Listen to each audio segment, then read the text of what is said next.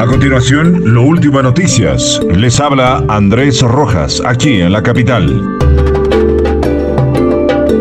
Los demócratas en el Congreso presentaron hace pocas horas un proyecto de ley de reforma migratoria integral, elaborado en torno a las prioridades que el presidente Joe Biden proyectó en su primer día en el cargo. Esta propuesta ayudará a más de 11 millones de inmigrantes indocumentados que viven en los Estados Unidos. Si se aprueba el mencionado proyecto de ley, conocido como la Ley de Ciudadanía de los Estados Unidos, marcaría la reforma más radical del sistema de inmigración de este país desde 1986. Nuestra gente ha esperado demasiado, años. Han sido 35 largos años desde que este país reformó nuestras leyes de inmigración y otorgó legalización para indocumentados en este país.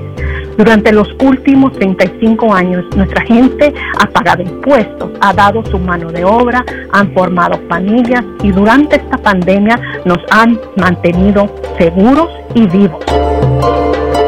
DC planea abrir citas para la vacuna COVID-19 a un segmento mucho más grande de población a partir de marzo. Según funcionarios, las nuevas pautas establecen que el 1 de marzo DC comenzará el primer nivel de la fase 1C. Esta fase cubrirá a los residentes de 16 a 64 años con afecciones médicas específicas.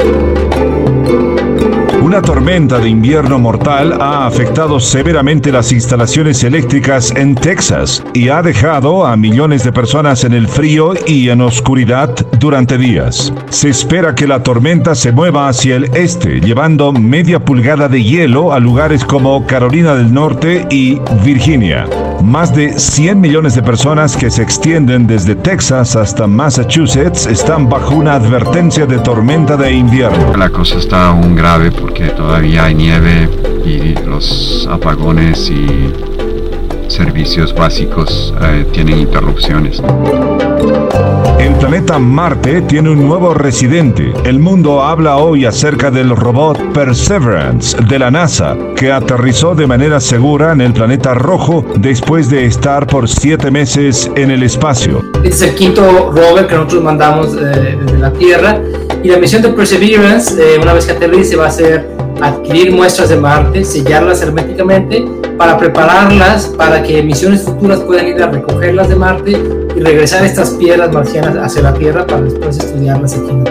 Amigos y amigas, estas son las noticias que nos llenan de esperanza durante esta pandemia e incluso el nombre Perseverance, que significa perseverancia. Todo esto parece indicar que vendrán tiempos mejores. Perseverance fue escogido después de un concurso de escritura infantil antes que comenzara esta crisis de salud. Definitivamente el que persevera alcanza.